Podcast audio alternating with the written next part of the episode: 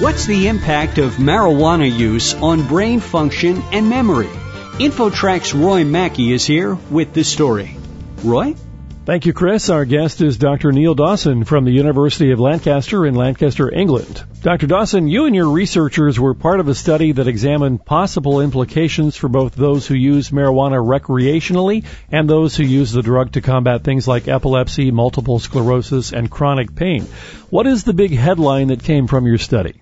The main finding from our study is that there may actually be some negative consequences for people who either use marijuana or use cannabinoids to treat certain medical conditions. The big sort of finding in our study was that these cannabinoids, they could actually have a negative impact on the brain. They could impair memory and we found which exact brain regions that long-term exposure to cannabinoids would impact on. Was this a surprise to you? Because it seems this is something that's been fairly well known that there are memory issues related to marijuana use. Yes, it wasn't a huge surprise. Um, we do know that long-term cannabis or marijuana use can impact on memory. But what we wanted to do in our study was really to identify which parts of the brain were particularly impacted by long-term cannabinoid exposure. And we also wanted to see if cannabis prevented the brain regions that were involved in memory from sort of talking to each other. And that's what we found. Now, I understand that there are memory issues and also other mental health issues involved here. Is that correct? Well, there is some evidence that links long-term use of marijuana to an increased risk of developing psychosis-like symptoms.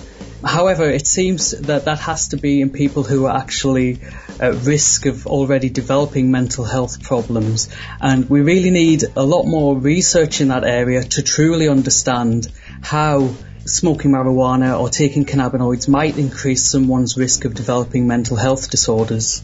How serious are these memory issues, and do you believe that they're permanent, irreversible changes to the brain? Well, it probably depends on how old someone is, for example. Um, so you can imagine that if you're a teenager, uh, during your teenage years, your brain's undergoing still a lot of development. So if you were exposed to cannabinoids at that time in your development, maybe the effects of long-term cannabis use would be more pronounced than it might be in adulthood. But again, we just sort of need more research to clarify what the situation is.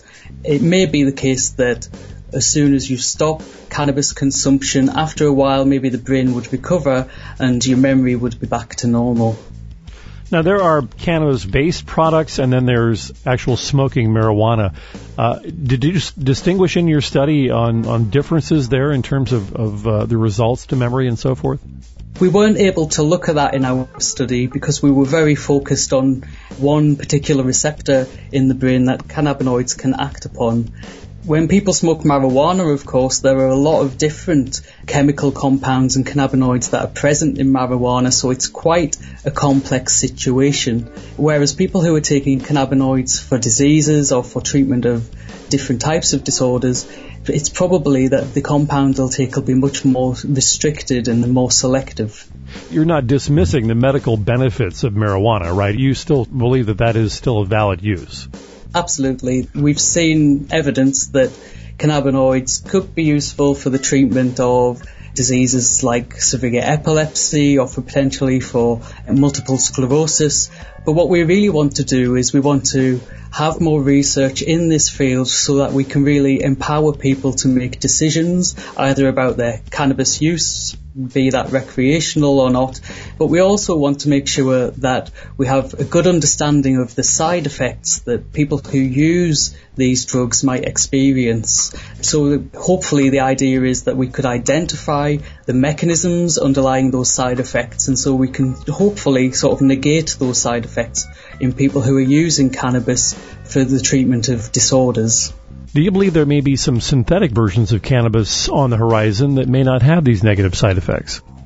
Yes, there could very well be.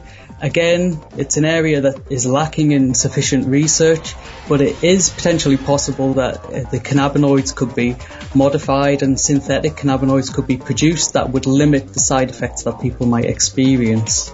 Dr. Neil Dawson from the University of Lancaster in Lancaster, England, thank you very much for joining us today.